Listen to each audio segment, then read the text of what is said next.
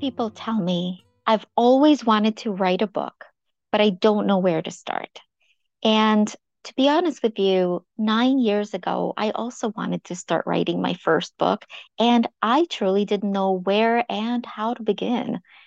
There are so many different resources out there and so much information that most of us struggle to even narrow down our choices, let alone start taking steps toward putting a book together.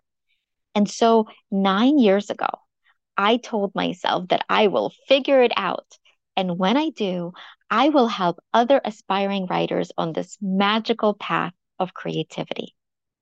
I am Dr. Janina Scarlet. I am a clinical psychologist, a creativity coach, and last week I was invited to write my 12th book. If you're an aspiring writer, then I'm here to tell you that not only is writing a book possible, but it is also more attainable than you might think. And so today I want to teach you three steps that you can take right now, today, toward writing your first book. The first of these steps is the why, as in, why do you want to write this book?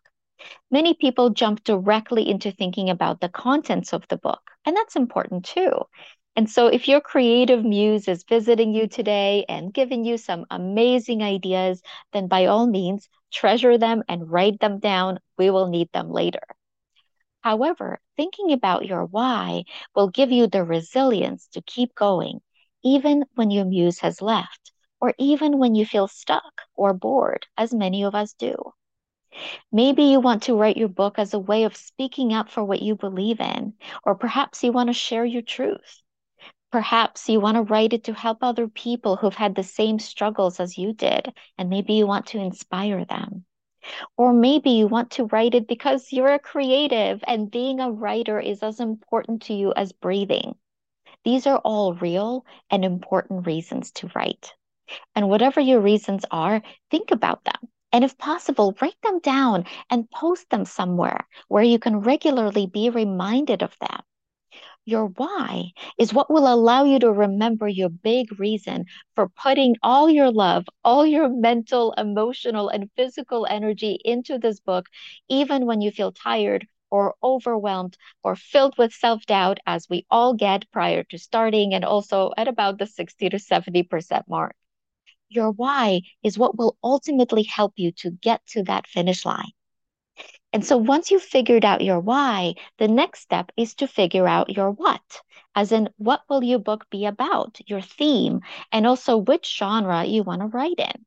For example, if your why in step one was to share your truth and help others with your story, then you might either choose to write an autobiography or perhaps a self help book or maybe a fiction book, like a science fiction novel, in which a fictional character from another planet goes through a similar experience you did as a way to share your perspective with your readers. And so, in essence, the what refers to the way in which you'd like to share your story. There's no wrong option and there are no bad options here. It's just what works for you. So remember, you can always change your mind or even combine genres and formats. For example, many self help books nowadays feature a strong autobiographical component, and many fiction books blend several elements together, such as fantasy and mystery, or sci fi and horror. So pick your starting point in terms of your genre, but remember that you're not stuck there. You always have options. And finally, for step three, you need to figure out your how, as in how you're going to start the first part of your first draft. Some people really value having an outline, and we'll get a chance to talk about outlining in future videos. People like me who like to outline are called plotters. Other people prefer to dive right in and write more intuitively. These people are called pantsers because it is said that they write by the seat of their pants. If you'd like to try the plotter method, you might need to spend some extra time writing and outlining and preparing ahead of time but once you start, it will likely be easier for you to keep going. If you'd like to try the pantser method, you can dive right in and have fun with it. But there's a chance you might get slowed down in the middle, especially if your characters or your plot decide to take an unexpected turn, and that's okay. Please remember that both plotting and pantsing are both good approaches. You just need to figure out what works for you. And so, if you're an aspiring writer and you don't know where to start, for today, just start with these three steps. One, think about why you want to write your book.